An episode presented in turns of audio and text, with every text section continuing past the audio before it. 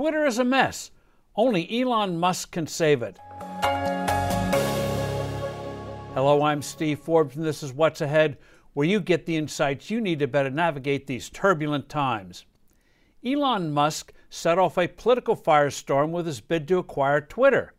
Despite all the sturm und drang attending his move, Musk is succeeding as Twitter itself is finally facing reality. And a good thing, too. Musk's prime purpose is to provide a public platform for free speech and open debate, something that is too often lacking today with Twitter and other major social media sites, where groupthink prevails. Such a change is badly needed. The Media Research Center has tagged some 3,700 instances of censorship on big tech platforms in recent years, almost all conservative. Nearly 2,000 of these cases involved Twitter. The most notorious example was the suppression by Twitter, Facebook, and others of Hunter Biden's laptop in the closing days of the 2020 presidential campaign. The Media Research Center has also found that big tech platforms censored GOP congressional members by a ratio of 54 to 1 vis a vis the Democrats. Twitter has banned Donald Trump for life, while Iranian Supreme Leader Ali Khamenei, a blood soaked terrorist, continues to be able to spew violent venom on the platform.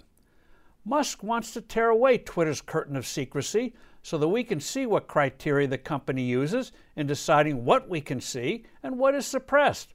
What are its algorithms?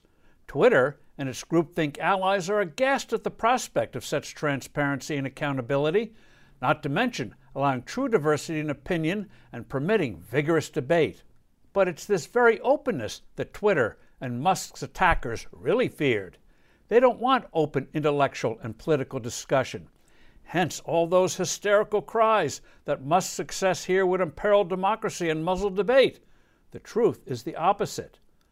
Musk is exercising what amounts to a personal antitrust action in the name of free speech, breaking up what is too often a monopoly of opinion by other sites.